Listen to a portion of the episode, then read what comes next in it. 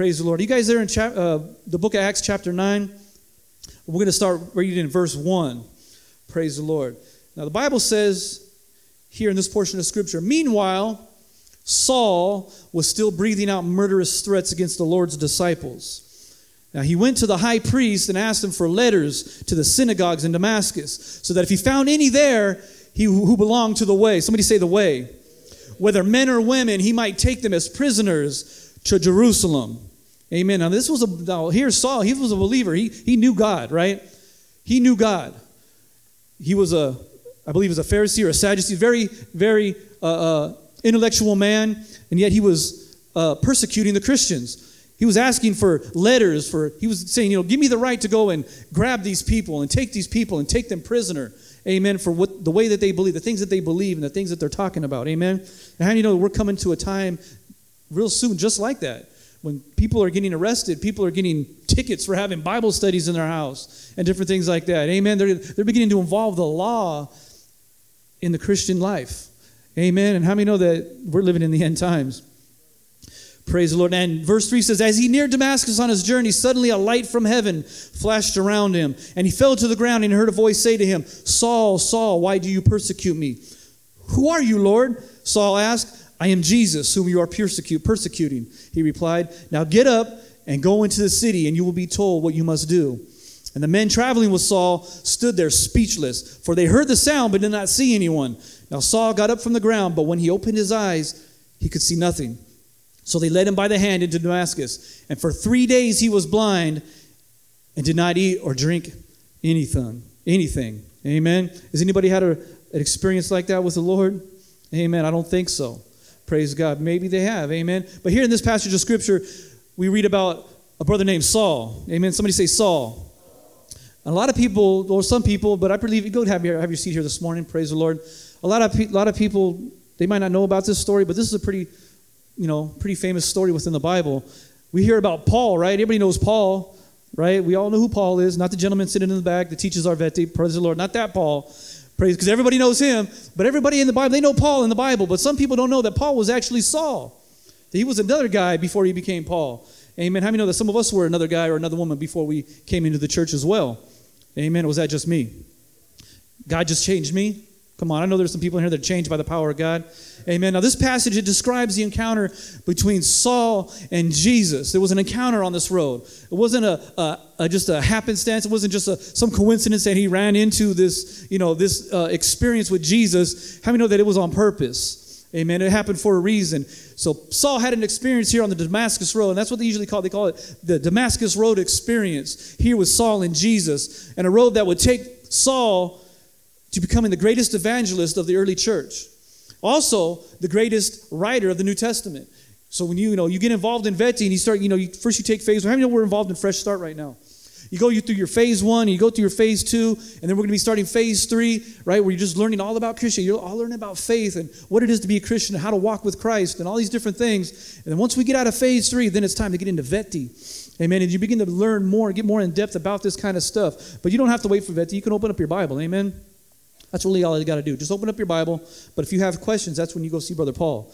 Amen. You say, Hey, Brother Paul, I got a question about this portion of Scripture. I need some enlightenment. You need to share with me. Amen. And he will be happy to do that. Can I hear an name? amen, Brother Paul? Come on, that's what he does. Amen. Now, this pastor, again, it, it talks about a, a, an encounter, right? It talks about an encounter between Saul and Jesus. But tonight, I don't want to talk anything about that encounter. Amen. I'm not going to talk about Saul and Jesus because it's there in the Bible for you. Go ahead and read it on your own. But tonight, I want to share about another person that had an encounter. He's not really well known in the Bible. He's in the Bible, but he's not really well known. He's not very famous. Uh, amen. He's what we would call a regular guy. Is there any regular guys here this morning? Any regular women here this morning? Amen. How many know that Jesus has encounters with regular people as well? Amen. Because we know we find that Saul wasn't really a regular guy, right? He was a, he was a persecutor of the church. Even after he had that encounter, he still wasn't a regular guy. He became, like I said, he became one of the greatest evangelists in the Bible, the Bible time. He became the greatest writer of the New Testament. Praise the Lord. But how many know that God wants to use regular people as well? And there was an encounter here in the Bible with, with another guy. Praise the Lord. Look at your neighbor and say, another guy. And his name was Ananias. Ananias. Praise the Lord. Has anybody ever heard of Ananias before? Okay, there's a few of you, amen. That means you read your Bible. Praise the Lord. Now, here, nobody really remembers Ananias. We kind of just pass over it when we read the Bible because we're all caught up in the story of Jesus and Saul and his experience on the Damascus Road. But there's a story to tell here too when it comes to Ananias. Amen. You see, the early church didn't recognize him as part of the ministry, really, because they don't really talk about him. The Lord didn't blind him with a bright light like he blinded Saul there on the road to Damascus. The Lord didn't change his name. He was still Ananias. Amen. Like Brother Saul, after he had his experience, he became Brother Paul. Hallelujah. They didn't really change it, they just changed one letter. Amen. Praise the Lord. But how many know that sometimes uh, uh, uh, it's okay if we're just a regular person to realize that God wants to use us as well? It's okay to believe, you know, that I'm a regular guy, but I know that God wants to use me. I know that God has a plan for my life. I might not be a, a Saul that's going to get turned into a Paul, like in the Bible. Amen. My name might not get changed, but I, God still wants to use me to change some people. Amen. The Lord didn't send him out and suffer imprisonment, right? You never read about Ananias going to prison. He didn't uh, get tortured or he was never involved in any shipwrecks, at least not that the Bible talks about. Amen. And the Lord didn't give him an assignment to go change the world, right? He didn't give him a calling to go change the world. Because you read about Brother Paul there in the Bible, and you read specifically where God called him to go do great exploits, right? To go uh, evangelize the whole known world for his honor and for his glory. But you see, the Lord did give Ananias an assignment. Amen. The Lord did give Ananias an assignment. So just because you're a regular guy, don't think God is not going to call you to do something for him. He's still got a plan, he still has a purpose for your life. Amen. The Lord gave Ananias an assignment to change the world for one person. You may never be asked to change the whole world or everybody in the world, but you will be asked from time to time to change the world for one person. Can I hear an amen? You see, God chose an unknown, ordinary Christian to welcome the number one persecutor of the church into the fellowship of believers. Amen. So when you read the story there about Paul, I'm going to give you just a little bit of background. Again, he was out there, he was arresting Christians and he was bringing them to prison and he was, you know, setting them up and all these different things. And all of a sudden he had this experience on the Damascus road and now all of a sudden he's saved, right? Now all of a sudden he's a believer and God has changed him and, and now he, he wants to he wants to do something for God now. Amen. Sound familiar? Right? But how many know sometimes most a lot of people they don't want to welcome those kind of people into the fold because remember who that person used to be. Like, wait a minute now. This is the guy that used to used to do this and he used to do that. Isn't this the guy that used to steal and rob the houses down the street so he could go get high? Amen. I'm talking about me. Amen. And now I want people to welcome me into the fellowship of believers. Hey, man, I want to come to your church. Amen. You know, and people begin to pull their purses real close. What? I don't know, man. This is what was happening. Amen. This is what was happening. This is the story that was happening right now. Okay? So follow me here this morning, if you would. God didn't choose a dynamic preacher like Peter. See, he, God could have called Peter, right? Because Peter was awesome. He could have called John. John was awesome, right? These guys were apostles, right? Paul knew about these guys. So he was there. The Bible says that he was taken to a house, right? And he was blind. He was there for three days. He didn't eat anything. So I'm sure that, you know, if Paul or Peter would have showed up, or maybe John would have showed up to the house, he wouldn't have been surprised. He would have been like, oh, I know these guys. I figured these guys were going to show up, right? Sooner or later, as soon as they heard about what happened to me, you know, God sent the heavy hitters, right, to welcome me. Because a lot of people were talking about what was going on. And like, oh, did you hear what happened to Paul? Or, I'm sorry, to Saul? Now they're calling him Paul. Ooh, God changed his name, right? I'm sure that's what was happening. But do you remember who he used to be? You remember what he, just the other day, he was arresting, you know, my homeboy. Amen? He was arresting my sister, my brother, my mom. Now today, he's all saved and sanctified. Hallelujah. Sound like anybody you know? Nobody here today. Amen. Praise the Lord. Nobody here this morning. Praise God. But amen. But God didn't choose those guys. God didn't send Peter. He didn't send John. He didn't send any of the other apostles to go meet brother Paul. Amen. He used just an ordinary disciple. He picked someone just very average, you know, when you compare them to those kind of people, you compare them to Peter and Paul at that or at that point because remember they all started out ordinary, right? How many of all the disciples started out that way? They were just fishermen, right? They were business owners, regular guys working for a living. Praise God. Is anybody here working for a living?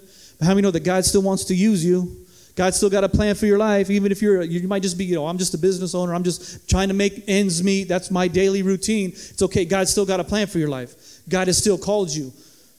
So there's not a lot known about Ananias.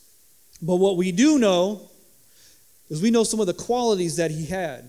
The Bible doesn't go into a lot of detail about this man, but it does say a few things about all the qualities that he had. Some of the qualities that made him a hero that we seldom hear about. And we usually call those what? Unsung heroes. Amen. And I believe that we need some more unsung heroes here this morning within the church. Now, one of the qualities that Ananias displayed, you'll see here in the book of Acts, chapter 9, verse 10. In Damascus, there was a disciple named Ananias. And the Bible says that the Lord called to him in a vision Ananias. Yes, Lord, he answered.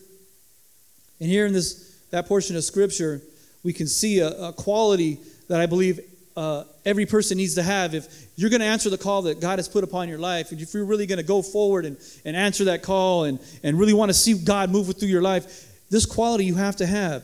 You have to have the desire and the hunger to be a disciple. You see, Ananias had a hunger to be a disciple. He might not have been a, a Peter or a John. He might not have been a Paul. He might not have been one of these guys, but he was still, he still had a hunger to be a disciple. You say, well, how do you know that? Well, if you read that scripture, the Lord called to him in a vision. And he said, Ananias, God called out his name. Amen. I believe God has probably called your name at one time or another. Did you hear him? And he said, Yes, Lord. Now, just from my experience and you know my point of view, I guess you could say, if the Lord calls your name and you hear him, I believe that you've positioned yourself in the right place, which means you have a hunger. You want something from God. You want to be a disciple. And when you want to be a disciple, when He calls your name, you're going to hear Him. Again, God calls our name, and sometimes we don't hear Him because we haven't positioned ourselves as a disciple to receive. We don't have a hunger for that discipleship from God. We just come to church. Amen. But I believe God is calling your name here this morning. Now, you see, the word disciple means someone that both learns and follows another. And in John chapter 8, verse 31, the Bible says, To the Jews who have believed him, Jesus said, If you hold to my teaching, you are really my disciples. If you hold to my teaching, you are really my disciples. Now, here I found something very interesting. I looked up the word disciple. Now, the word disciple is taken from the Greek root word translated that means our word arithmetic. Kind of weird, right? Like disciple, arithmetic. You know, a lot of times you read Greek words, you can see the you can see the correlation. But this, it doesn't really doesn't make sense. Amen. How you know sometimes things in God don't make sense? Amen. But I'm to make a little bit of sense out of it here this morning. Praise the Lord. Follow me. Amen. This is not a arithmetic lesson because I used to hate math. Amen. So when I read that, I was like, oh, shoot, I hope I ain't to have to do math. Praise the Lord because that's all bad. Amen. But see, there are two keys to mastering arithmetic thought plus endeavor. Follow me, okay? Don't get lost. There's two keys to mastering. There's two things you got to know about, you know, being able to do arithmetic, you know, uh, uh, successfully. There's the thought that's put into it, and then there's the endeavor to solve it. Amen. So first, you have to what? You have to think about the problem, right? The problem is put before you. You got the math problem, the arithmetic problem there, and you have to look at it. You begin to think about it. You begin to, you know, ponder it, and okay, I see. All right, it looks pretty hard. Amen. I know for me, I used to look at arithmetic and I used to go, "What the heck?" I would see hashes and little squiggly lines and parentheses and this, and I was like, man, whatever. And yeah, amen. The rest is history, amen. I believe that was the that was the beginning of my road down, amen. Math was the one that did it to me, it wasn't the devil. Amen. So we begin to look at the problem, we begin to check it out, right? We begin to look at it and we say, man, okay, this is definitely a problem. But then what we have to do is then we have to switch and then we have to endeavor to solve the problem. Amen. So it's a two step process there in arithmetic. Now, when we apply this principle to discipleship, right, when we take the same thing for uh, arithmetic, first we see the problem, right? We have to think about it, and then we endeavor to solve it. And we take that and we put it in discipleship. It points to someone that both learns from Christ, because I know that God is teaching us something. Christ has wanted to teach us something. He's trying to trying us to get us to learn something. Amen. First, we learn from Christ, and then we endeavor to implement his teachings. First, then we have to what? We have to act it out. When you, you read the Bible and you read, you know, uh, uh, uh, Christ was there, Jesus was there with his disciples, and he was constantly teaching them, right? Constantly teaching them, constantly teaching them. But when, you know he was teaching them because he kept telling them, oh, ye of little faith, because they weren't getting it right? He was trying to teach them, come on, you got to have faith. You have to do, look at it this way. That's why he, he brought, always brought in the parables. It was to teach them, not because he wanted to be a poet, right? Not because he wanted to be published. Amen. It was because he was trying to teach them something. He was trying to bring something to their level that they could understand, right? So that's why he would bring these parables. He was trying to get them to learn what he was trying to teach them. But it, it's not just enough to learn something because we, we can we can go to VETI, we can go to phase one, phase two, phase three, and we can learn that stuff. Amen. And you should learn that stuff, but it goes beyond just learning it. You have to learn it, but then now what you got to do is now you got to take those principles, you got to take the stuff that we learned there, and then we have to implement, implement the teachings. It doesn't do us any good to learn it all and do nothing with it. Amen? We have to take it in, and then we have to give it out. Somebody say amen. James chapter 1 verse 22 says, "Do not merely listen to the word and so deceive yourselves, do what it says." Don't just listen to the word. Because how many know we can sit here this morning, we can listen to the word, but then we can walk out of here and do nothing with it. It is powerless, just like a sword. This is powerless unless you use it. Unless you put these words to practice. That's all they are. They're just words. They have no power. Amen? So don't just listen to the word, do what it says. Discipleship is achieved by a commitment to Christ. It's hearing and then obeying. Let me say that again. It's hearing and then obeying. Look at your neighbor say, hear it and obey it. It's learning something and then living it. Amen. Because you can learn all kinds of stuff, but unless you're living it, it doesn't mean anything. And there's a lot of Christians today that are learning it, but they're not living it. They go to church, they call themselves Christians, right? They wear all the Christian gear. They might even be wearing a Rock and Faith t shirt here this morning. Amen. Praise the Lord. They can wear all the great gear. They can wear all the hats. They can even have the greatest Bible and the Bible carrying case. They got stickers on the back of their car. Amen. But they're not living it. Amen. They're not living it. It's just a trend. It's the cool thing to do. Amen. I can I know all the hallelujah, praise the Lord. Like Pastor says, I know when to sit up, I know when to stand, I know when to lift my hands, I know when to say amen, I know when to say praise God. Amen. But it's not about that. It's about living it. You see, God called to Ananias and he answered, Yes, Lord. And as a disciple, Ananias knew the voice of God. If you're really a disciple of Christ, if you're really in tune with God and what He wants to do with your life, when He calls your name, you're going to hear Him. You're going to know His voice. Because sometimes the devil will call your name. And sometimes they're like, Yes, Lord. And he, you know, and the devil probably goes, Hallelujah. Amen. Praise God. He knows what to say in just the right times as well. He knows all the lingo. Praise the Lord. He, he's, here, he's here right now. Did you know that? Pastor Steve used to always say that the devil shows up to every service. He's faithful. He's here every service. Because he's waiting for the ones that are like, yeah, amen, praise God. And then when they walk out of here, he's on them like white on rice. Amen. Because they hear it, but they don't live it. So we have to know the voice of God. And as a disciple, his model of behavior was powerful. And that's why, as Christians, God calls us to reflect his image. As a disciple, we have to reflect his image, not our image. Not what we want people to see, but what God, what Christ wants people to see. Amen. And I believe that Ananias had that within him because he was a disciple of Christ. So he, he knew, he looked, and talked and acted the way Christ wanted him to. And I believe that's one of the reasons why God called him. Why God didn't have to call, you know, uh, uh Peter or John or any of these other apostles. Amen. Because you see, the sheer power of Christian discipleship influences others to live like Christ, to live for Christ. Because you might say, well, you know, I don't have this huge testimony. I wasn't this big, you know, gang member. I wasn't, you know, part of the, you know, the prison gangs. And, you know, we have those kind of people within our ministry. That's great. That's awesome. And they have their testimony. They're able to influence people like that, you know, to come to Christ. But you have the opportunity as well with the life that you live for Christ to influence people as well. To influence people to Christ. Not to yourself, but to Christ. Because how you know that's why we do this here this morning? We're here this morning. We're living as disciples so that we can influence people to Christ. Not to us, not to Victory Outreach, but to Christ. There's a lot of Christians that model Jesus at church, right? They come to church, like I said, they're, they're the great, you know, oh man, on the outside, they're like a poster child for Christians. You're like, oh wow, that guy must be, he's holy. Look at his suit. Man, look at those shoes. They're shining so much. I bet you Jesus can see those from heaven, right? Amen. But they fail badly everywhere else. They're great at church. They're awesome here, right? When they come to church, I know there's no, nobody like that here this morning, amen. But there are people that are like that, but they fail everywhere else. At church, they act like lambs. They're sweeter than honey, amen. Great things come out of their mouth, but at home, they're a totally different animal. Amen. Ain't no animals here this morning, is there? Nothing but lambs here this morning. Praise the Lord. So, as a disciple of Christ, Ananias was qualified, I believe, to minister to Saul. That was one of the reasons that he was qualified. I believe God qualified him to go minister to Saul. He didn't have to be an apostle. You don't have to be an apostle here this morning. Amen. You don't have to be, you know, uh, uh, uh, you don't have to have a doctorate in theology or anything like that to be able to minister, to be able to uh, have a calling of God upon your life. You know, God uses those people as well because He's called them for a certain purpose. Amen. But God doesn't call everybody to be great theologians and doctors of, the, of those kinds of things. God just calls you just to be a surrendered life. and say, you know what, just be a disciple. Just position yourself and live what you learn. That's what a disciple does. He learns and then he lives it. He learns and then he gives it. So here this morning, we're going to learn and we're going to give. Amen. And there's another reason why I believe that he was chosen, or another quality I, re- I believe that he had, why God chose him to go ahead and go minister to Saul. Because that's exactly what he did, right? He was chosen to go minister to Saul.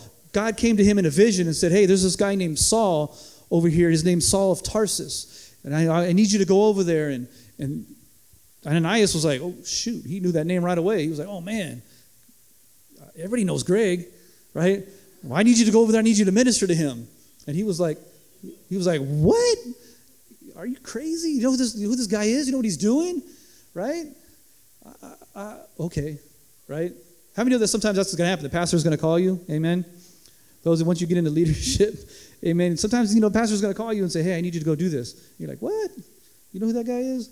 Amen. But when God calls you, when God calls you, and you hear his voice clearly as day, and you're like, you know that it's God talking to you. Because I, I guarantee you, when God speaks to you and you're open and you're where you're supposed to be, you've positioned yourself, when God speaks to you, you know it's God. You know it's God. You're not just like, you know, you can't fluff it up like, I didn't hear that. No, you heard it. And when he does that, he's going to ask you to do stuff that's going to take you out of your comfort zone, like he did Ananias. And one of the reasons why I believe Ananias was able to uh, uh, react the way that he did was because he was also very devout. He was very devout. And you might say, what does that word mean? That's very, you know, foreign to me, the word devout. You don't hear that word very often. Usually we hear, oh, they're a devout Catholic, right? We hear, that's usually the only time we hear that word nowadays. Amen. But he was a very devout person. Now, there's a word we don't hear very often. Now, here in Acts 22, verse 12, a man named Ananias came to see me. See, here Paul actually talks about Ananias.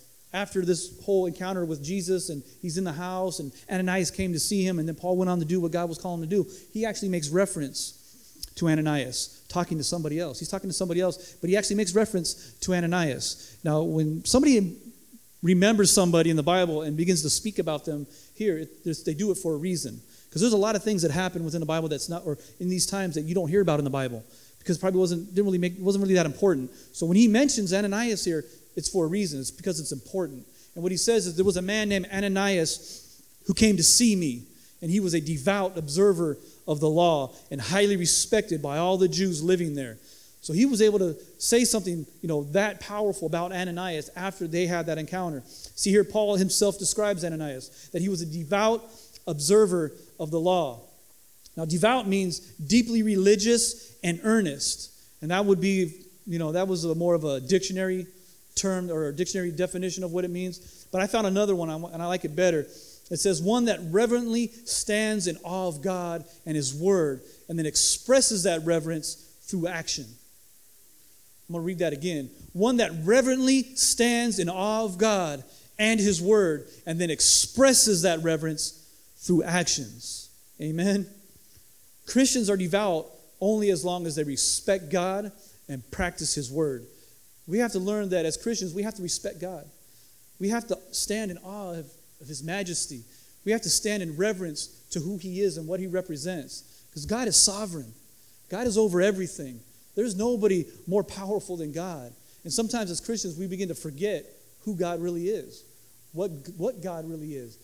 God is sovereign, God is all powerful, God is omnipotent, God is all these things. And we should be able to just stand there and, wow, God, just stand in awe of who He is but not just stand in awe of who he is, not just reverence who he is, but we have to express that reverence. Because it's one thing to stand in reverence of something. Oh, God, he's so great. Oh, he's so awesome. Okay, well, if he's so great and so awesome, why don't you express that through your action? Amen. Express that reverence, express that awe. If you are really in awe of God, well, then you got to get out and do something about it. You got to get out and share that with somebody else so that they can stand in awe of God. It's not for again, it's not for us to hold on to that awe and that reverence for ourselves. You know, go into our, you know, you hear people say, "We got to get into your prayer closet." It's not for you to go into your prayer closet and just stand there all by yourself and say, "Oh, this is great," and then get, come and then close the door and be okay. That's it. No, you got to come out of that like, man, I need to go. Oh, God is awesome. God is wonderful, man. God did something in my life. I need to go share this with. I need to express this with somebody else through action. Amen. And one of those ways we're going to be we're going to be doing that march on August 23rd. That's one way you can express your awe for God and your reverence for God is by going out there and marching the streets, holding a sign saying, you know what, God loves you. God wants to change your life. God loves Hayward. Amen. God, just stand in awe and reverence the power of God. So, how come we don't hear about this word anymore? How come we don't hear about devout Christians or people that are like this? How come we don't hear that word too much anymore? And I think because of it uh, is what I just said is a lot of Christians today are failing to stand in awe of God. They stand in awe of the great worship music. Oh, that was great. Oh, man, that was awesome. Right? They stand and they, they reverence, you know, uh, uh the lead worshiper. Man, that guy was just, man, AG was awesome. Ah. Right? There's nothing wrong with loving worship music and love this. That all has its place. But when we do that instead of standing in awe of God, in reverence of God, then we're I would say, I don't know if this is a word, we disposition ourselves. Right? We're no longer standing in awe and reverencing God. Now we're getting into something else, which is idol worship. We begin to worship other things besides God. And that's a whole other Bible study. Amen. That's one of the reasons why I believe that we don't hear about devout Christians anymore, people that have this kind of faith, because we're not standing in awe of God anymore. We're not reverencing Him the way we're supposed to. Why are we not doing it? Well, look at the culture that we live in today. The culture that we live in today is messed up. It's not the culture that we live in is not the way it used to be back in the 50s or back in the 60s or back then. You look back there, you remember, how many guys remember Leave It to Beaver? Right? That, was the, that wasn't just a TV program, that was reality. That was the way the world was back then. When they were making that, it was black and white because the world was black and white. And what I mean by that was this was right and that was wrong. That was the culture. Today, everything's right, nothing is wrong. We're supposed to tolerate everything. And that's the culture that we live in. It's a wrong culture. We need to get back to the black and white of this is right and that is wrong. That's why we don't see the Christians the way we used to see Christians. Christians would stand up and tell people that's wrong and that's right. And they wouldn't get persecuted because of it. Nowadays, you say that's wrong and that's right. Watch out. You're in for a fight. Amen. But that's the culture that we live in. We can no longer stand in awe of God and reverence God the way that we're supposed to. Amen. We're not, we're not allowed, we don't, we're not having the freedom that we used to be able to express that reverence, to express that awe through our actions the way that we used to be able to. But how you know that doesn't stop us? Amen. We're still going to go out there. Right? Our pastor and our leaders and our ministry, we know that it doesn't matter what the, what the government says, doesn't matter what the local police say. We're still going to go out there and we're going to let people know that Jesus loves them. We're going to still let them know that there's a church in Hayward that loves them and that God has a plan for their life. It's not going to stop us. The culture is not going to stop us. But some Christians allow the culture to come in. They begin to flirt with the culture. Amen. They begin to bring it into their lives in subtle, subtle ways. And sometimes it's not because, you know, it's not because it's not, they don't do it knowingly, but they just do it because of the way the culture is. The culture, the enemy's slick, man. The enemy's slick. He ain't no dummy. Praise the Lord. He's been around for a long time. He's been doing this for quite a while. Praise God. So he knows what he's doing. He comes in there slick. He'll come in there and you won't even know it. Amen. He'll be laying right next to you in bed. You won't even know it. Praise the Lord. I, I didn't mean that for the married man. It's not your wife. She's not the devil. Amen. So don't look at your wife and say, He says he's laying next to me. Amen. That's not what I meant. But what I meant is he's right there next to you sometimes and you don't even know it. He's standing right next to you, man, and he's just in your ear. Amen. And you're listening to it. But we don't hear it for what it is because we're not standing in awe of God. We're not reverencing God. We haven't positioned ourselves as a disciple to hear the voice of God, to be able to recognize the voice of God. Because the devil's voice sounds sweet. Amen. See, expression of reverence through actions, what does that mean? How do we express reverence through actions? One of the reasons, one of the reasons why we, we, we can't, one of the reasons that, one of the bad reasons that we have, what happens when we don't express these different things, we don't express our reverence, we don't express our love for God because we, we stand in awe of Him and we reverence Him. We don't express that through our actions. What happens is we have poor service to God and poor service to the lost. That's when churches begin to stop going out to the streets. We stop to go, stop going out ministering to people. Even us personally, we begin to be walking down the streets. We begin to see somebody that's in need, somebody that's hurting, right? And we begin to walk. We begin to, oh shoot, I'm going over here. You know, because we're so busy. You know, I, oh man, I got to get in there and get that pizza, man.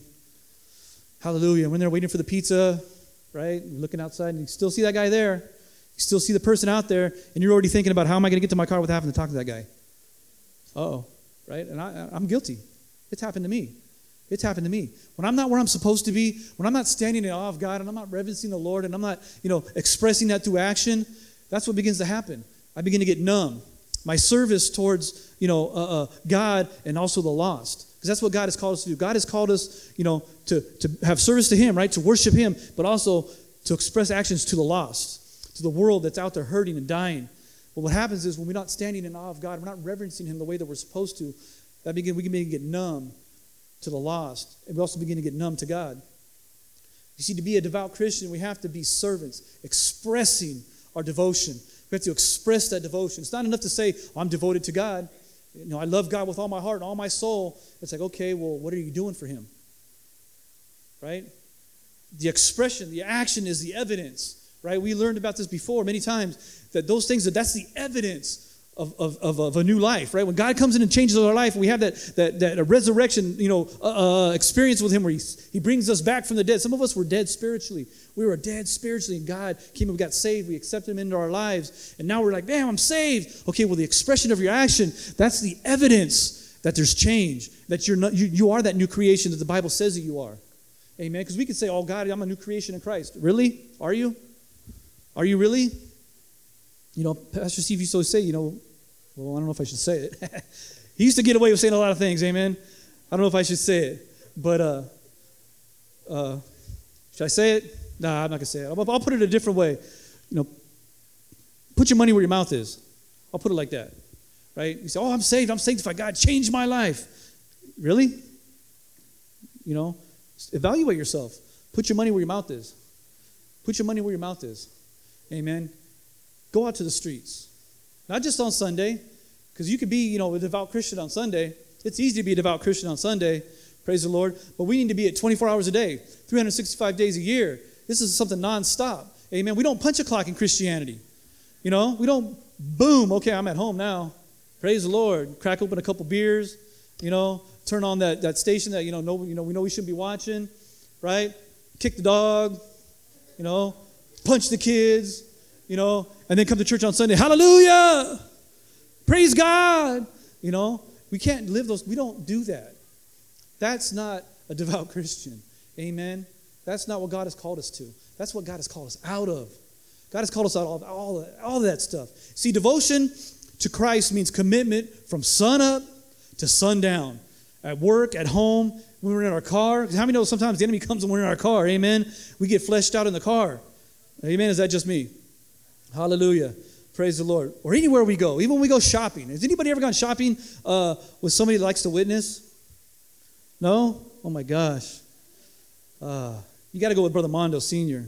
Sheesh. You want to talk about somebody who's sold out, that lives it, that expresses his devotion to Christ through his actions? It's Brother Mondo Sr.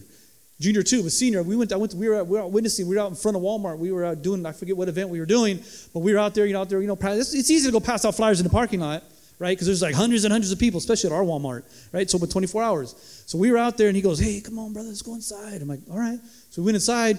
I thought you know he wanted to go get something. I thought he may you know get some deodorant, and he didn't bring toothpaste with him or something, and he wanted to go pick up something, and you know he was just talking. And next thing you know, he would he would start. He goes, "Sorry," and he would learn it was, "Hey, how you doing? I want to invite you to my church."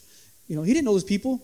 This wasn't his church, but he was inviting people. He was witnessing to people the whole time we were inside. And I was like, wow, this is awesome. I mean, he witnessed to about 30, 40 people while we were in, inside Walmart. And it was just awesome to be. He was expressing his devotion.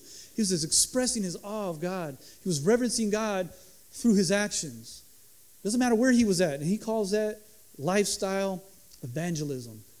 But see, that's what we have to live. We have to live lifestyle expression of God's love. Has to be a lifestyle. It can't be something we just do part time. Hello. Can't be a part time Christian. Amen. God doesn't call part time Christians, He calls us to full time ministry. And thirdly, Ananias was chosen not only because he was a devout man, or he was also chosen because he was filled with the Spirit. Amen. See, when we read these passages of Scripture, we see two central characters. Here we read, but there was another person who was involved in this encounter as well. And that third person was the Holy Spirit. See, Ananias' vision that he got from God would not have been possible without the Holy Spirit. Because it was the Holy Spirit that came upon him and showed him the vision. Amen. That he was supposed to go talk to Paul and go, you know, minister to him and uh, pray for him and that his sight would be returned. Amen. The Holy Spirit, with Ananias' vision would not have been possible without the Holy Spirit. Him restoring Saul's sight would not have been possible without the move of the Holy Spirit upon his life, without him being filled with the Holy Spirit. Because you know that a man cannot go lay a hand on another man and his sight be restored in his own power. I can't lay my hand on somebody and see any kind of healing if it's not for the Holy Spirit. It's the Holy Spirit that does it. Him restoring Saul's sight would not have been possible. You see, the Holy Spirit is our empowerment for service. That's why God has given us the Holy Spirit. One of the most important reasons why God has given us the Holy Spirit is so it empowers us, gives us the power to go out and witness, gives us the power to share with somebody, you know, that nobody else wants to talk to. It empowers us to come every Sunday and usher. It empowers us every Sunday to come up here and sing worship. It empowers us to service. It empowers us to express our devotion to God in our actions. Just like Ananias. The Holy Spirit had filled him so that he can go and do what God had called him to do to go talk to Paul, to go minister to Paul. And that's why the relationship with the Spirit of God is very important and it's very vital within our lives. Amen? We have to be filled with the Spirit. We have to be filled, with the Spirit. Because sometimes a lot of Christians, they try to go out, they try to you know, do service to the Lord, do service to the lost on their own power. Amen? And they get discouraged because they don't see the results that they think they should see oh man, went out and God didn't even move, man. Nobody wanted to hear us, and this and that, and man, I'm scared. Okay, well, was it really, you know, did you go out, you, did you pray about it? Did you, you know, ask God to, you know, have his way? And did you, you know, give God, you know, did you stand in awe of God and reverence him and say, okay, Lord, it's going to be all you, it's not going to be me. And allow the Holy Spirit to come upon you and then go out there in power. Because it's going to take the power of the Holy Spirit to go out there sometimes and deal with the stuff that you're going to deal with. Because you're going to go out there and people, they got demons in them, man. They got, I mean, I, I, I'm not, I don't want to scare nobody, but there's going to be people out there, that you can ask Eric, they go out there, you go to the tenderloin, you better be prayed up. You better have the Holy Spirit with you because the Holy Spirit will have your back. Amen. You might have your eyes closed praying for somebody, but the Holy Spirit's watching, making sure no one's going to come up behind you. Amen. But the Holy Spirit, you have to have that power because when we go out there, there's things out there that we deal with that you're going to have to have the power of the Holy Spirit to be able to handle. Amen. Like here, like Ananias, he was going to deal with the biggest persecutor of the church. Amen. He had to have the power of the Holy Spirit, probably just to get him to take that first step towards that house. oh man, he didn't want to go because he didn't know what was going to happen. But the Holy Spirit came upon him. God moved in a mighty way. God was able to restore Paul's sight and able to give him his calling. Amen. All because of Ananias' willingness to what come sit as a disciple, right? Because of his devoutness to Christ, his devoutness to you know the commitment that he had to Christ, but also because he allowed the Holy Spirit to come into his life. He was spirit filled. Ephesians 5:18 says, "Do not get drunk on wine, which leads to debauchery. Instead, be filled with the Spirit, the Spirit of God." See, the reason Jesus commanded us to be filled with the Spirit is because he wants us impacted with supernatural power. See, the Holy Spirit brings supernatural power. You might think you're strong. You might think you have enough strength within yourself to do certain things, right? I know we come and we have a lot of, especially men, we have that drilled into us, excuse me, at a young age. You can do it, right? Come on, you need to man up right? Well, sometimes we need a Holy Spirit up. Even us men, we can't do it on our own strength. We can't do things on our, we can't be married men on our own strength. Can I hear an amen, married men? That was your opportunity right there. And You guys lost it. Amen. Praise the Lord. I can't be a married man if it wasn't for the Holy Spirit giving me supernatural power. I couldn't, I wouldn't still be married. Amen. I would be single, miserable single. Amen because we need that power within our lives because it gives us power to do so many things that we can't do upon you know on ourselves. Even stuff like you know stay married go to work every day right? And, and, come to church and serve and do all these different things. We need the power of the holy spirit. We can't do it on our own power. We get tired. Amen? In john chapter 20 verse 22 he says and with that he breathed on them and said receive the holy spirit you see here john he wanted them to breathe what he was breathing he wanted the life breath that he was of his being to be the life breath of their being. He also knows that if we breathe what he breathed, then each of us can live a supernatural life. If we breathe that breath, that Holy Spirit, when, when, when you receive it into your life, you receive the Holy Spirit, right? When the, you get the baptism of the Holy Spirit and you begin to breathe that and you begin to let it just permeate through your whole body, through every, every finger and every foot, every hair in your body. And you get to let it, just let the Holy Spirit have his way. You can do supernatural things. You can do things you never thought were possible. Amen? yes, we need faith. Yeah, we need prayer. Yeah, we need to learn how to fast. Yes, and of course, we need His Word. But without the Holy Spirit, there's no power to activate it. Without the Holy Spirit, there's no power behind it. It's just something good that we did, right? We were just being a good person. Hey, we prayed. Hey, I fasted yesterday. Amen. I, I read I, I read like five chapters in the Bible. Okay. Well, did you allow the Holy Spirit to fill you? Because you could do all that stuff, but there's going to be no power behind it. There's no power to activate it. Because that's what the Holy Spirit does. It activates all that, all that stuff that we do, all that prayer, all the fasting, all the reading, all that stuff. It activates it all. gives it the power so we can go out and use it. Amen. How many of you guys want to go out and use it? Praise the Lord. I'm to have Momi go ahead and come to the to the piano here this afternoon. You see, God has chosen you. God has chosen me. God has chosen the person sitting next to you. God has chosen the person sitting behind you. An ordinary person, even though they might not look ordinary, amen, look at the person next to you. They might look extraordinary, amen. But they're ordinary, amen, to most men. But God has called us to do extraordinary things for Him. God has called the ordinary things of the world. He's called the stupid things of the world, amen. The Bible says, to confound the wise. I don't know about you, but I was stupid. I know a lot of people don't like that word, but that's what I was. I was a fool. The Bible says that He calls the foolish things of the world. I don't know about you, but I was a fool in the world. You know, and I, I don't, I don't want to ever be that person again. But God has called the foolish things of the world. And I dare say that most of us here were fools at one time. There might even be some fools here this morning. Amen. But I'm here to let you know that God has called you, fool, to confound the wise. God has called you to tell those people that think they're so smart, look what I can do now with the power of God.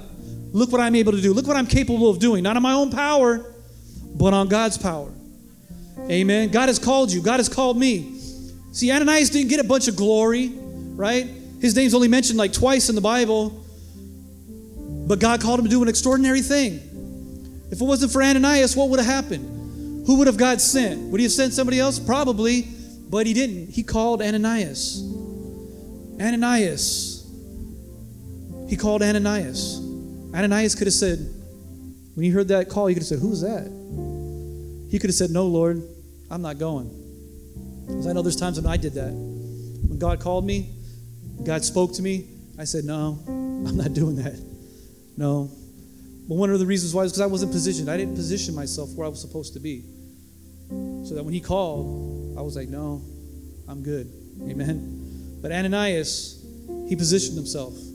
Not so that God would call him. That's the reason. We, we, that's not what we do. We don't position ourselves. I'm going to position myself right here because you know what? I want all the glory. I want all the fame. I want my name to be written down in the books. And I want this and I want that. That's not why we position ourselves. That's not why Ananias positioned himself. He positioned himself because he knew he had to position himself. He just knew that's what I needed to do. Not because somebody told him, just because he knew I, I need to be a disciple of Christ. I need to learn from Christ. And then I need to go ahead and I need to give that back out to other people. And that's what he did. I need to be I need to be committed to that. I need to be a devout Christian. I need to be somebody who's going to, you know what? I'm going to stand in awe of God and all his glory and everything that he is and everything that he's done for me. I'm going to reverence him. Not because he's blessed my life, not because he's changed me and saved me, but because he's God. Just for that reason alone, we should reverence him because he's God. He's all powerful, he's all knowing, he's all seeing. Just that alone, he needs to be reverenced. We should just stand in that, of that. But of course, the things that he's done within our lives, the things that he's taken us from, the things that he's changed, things that he's taken away, and the new life that he's given us. But see, Ananias didn't get all that glory, he didn't get all that fame, but he did get called. He did what God called him to do. And he positioned himself as a disciple, he positioned himself as a devout person of his faith, his faith to action. He put it all into action. Amen. And he followed direction and the leading of the Holy Spirit. It was the Holy Spirit that led him to Paul. It was the Holy Spirit that directed him where to go and what to do. And he followed it. He heard and then he obeyed. He heard and then he obeyed. And here this morning, we need more Ananias in the church. We need more men and women. Yeah, we need men and women that are going to rise up and take the calling upon their lives and they're going to go take countries, they're going to go take cities for God, they're going to go start churches. Of course, we need all that, but we need Ananias too. We need men and women that are just going to rise up and say, you know what, I want to be a disciple. I want to hear and then I want to obey. I want to learn and then I want to do. I want to be committed to that. I want to be a devout person. I want to be a devout person of my faith. I want to stand in awe of God. I want to stand and reverence God. And I want to allow the Holy Spirit to lead me and guide me through those actions. That's what we need in the church today. I, I, look, I look around the church today and there's a lot of new faces. Yeah, there's a lot of people that have been here for years. I thank God for those people. Because if it wasn't for those people, we wouldn't be here today. But there's people that are here today that you might be new to the church, you might be new to Christianity. And this is what we need if we want to continue another 10, 20, 30, 40, 50 years. We need more Ananiases. That's why the church was able to be fruit. One of the reasons why I believe that the church was able to take off the way it did was because of Ananias. Because of what he did, just ministering to one person. God didn't call him to change the world. He didn't say, I need you to go out there and evangelize the world. I want you to go out there and go evangelize this part of the country and go evangelize that part of the country. I just want you to go to evangelize that man. I want you to go to speak to that person. That's all. And look what happened. That person became one of the greatest evangelists the world has ever seen. He wrote most of the New Testament. Powerful. Don't ever minimize what God is calling you to do. Don't think, oh, well, you know, I just, you know, he's just a homeless guy. I just, you know, gave him something to eat. You know, you don't know who the homeless guy is. You know what God has called that guy to do. You don't know the calling that God has put upon his life. That could be the next Billy Graham. Could be. I challenge you, read the story of Billy Graham. He had an experience like that because somebody went out of their way with one act of kindness, changed a little boy's life, and he became the greatest evangelist of our time. Billy Graham. Don't ever minimize the calling of God upon your life.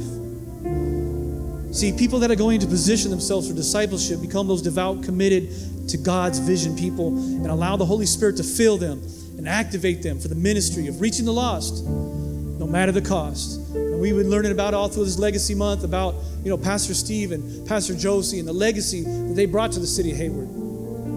You guys are the legacy. You guys are the ones that are going to reach the lost no matter the cost. You guys are the ones. I'm the one. That's our legacy. Because you see, the days that we live in are not getting any better, people. Things are not getting better. If you watched the news this morning or last night or the day before, the world is going to hell in a handbasket. Uh, you know, you say, oh my God, he said hell. Yes, I did. Read what's going on in the Middle East. It's all in here. It's all in here. Don't think it peculiar. What are we going to do? Oh my gosh. If you read this, you already know what's going to happen. But if you read this, you already know what's going to happen afterwards. We living in the end times. These are the these are the last days.